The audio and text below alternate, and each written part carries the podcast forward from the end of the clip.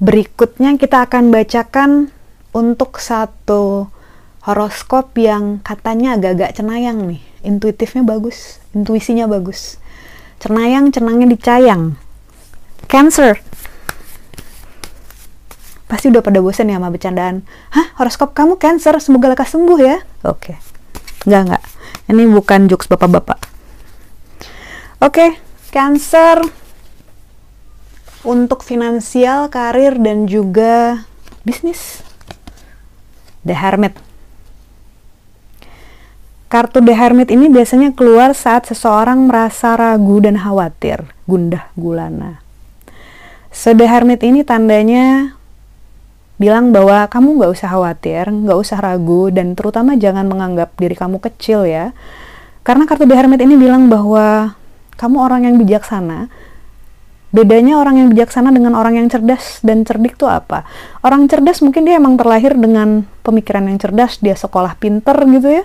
Dia bisa mudah mengerti, tapi orang yang bijaksana itu orang yang selain cerdas dan cerdik tadi, dia juga bijaksana dalam memanfaatkan kesalahan menjadi pelajaran.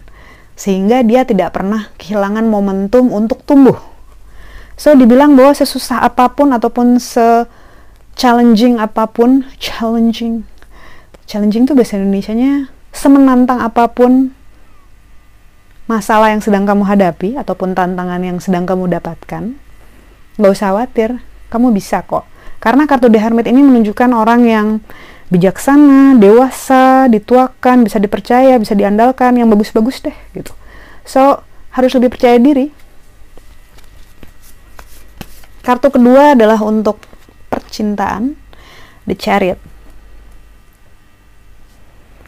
kartu The Chariot ini artinya kereta kemenangan saat kartu kereta kemenangan keluar ini menunjukkan bahwa upaya kamu ini sebenarnya bisa aja sih jadi kenyataan karena namanya juga kereta kemenangan nyampe pasti ke, ke tujuan akhir gitu asal ada endurance daya tahan. Tapi saat kartu ini keluar, kereta kan tandanya tujuannya jauh ya. Tandanya juga kalau naik kereta itu banyak kerikil, debu, segala macam hambatan gitu. Kalau nggak kuat mental, kalau nggak kuat fisik, kalau nggak kuat dan nggak benar-benar 100% yakin, biasanya akan ngeluh. Kok gini-gini banget sih? Worth it or not gitu. So, semuanya adalah keputusan diri kamu sendiri. Mau diterusin atau enggak, terserah kamu. Karena kalau dibilang bisa berhasil nggak? Bisa. Kalau misalnya mendingan berhenti nggak? Ya tergantung. Mau capek nggak? Kalau mau capek dan worth it menurut kamu, ya jalanin aja. Kartu yang terakhir, advice card. Kartu nasihat, wah loncat kartunya. Death.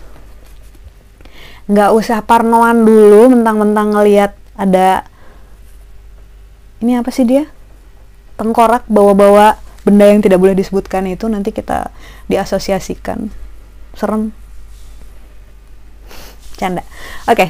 kartu death ini menunjukkan adanya transformasi ataupun perubahan besar-besaran so nasihat yang diberikan untukmu berubahlah sudah saatnya kamu berkembang, sudah saatnya kamu memaksimalkan growth gitu ya. Bertransformasi secara drastis. Perpindahan dari gelap ke terang dan terang ke gelap. Ibaratnya dari ulat ke pompong, kupu-kupu. So, saat kartu transformasi keluar, kartu death keluar, ini kamu diminta untuk berubah. Kalau misalnya bisnis, mungkin perlu bisnis developmentnya lebih dikembangin lagi gitu ya. Ataupun malah memasuki ke bisnis yang baru berbeda. Kalau pekerjaan biasanya mulai mencari suatu hal yang baru either project baru nggak bisa nyari bos baru ya? Oh bisa ya? Bisa. Ya mencari suatu hal yang baru yang bisa dikerjakan berbeda dengan yang sekarang kalau ada yang punya pikiran sebenarnya dari dulu saya tuh pengen sih nyobain kerja di bidang ini atau berbisnis di bidang ini.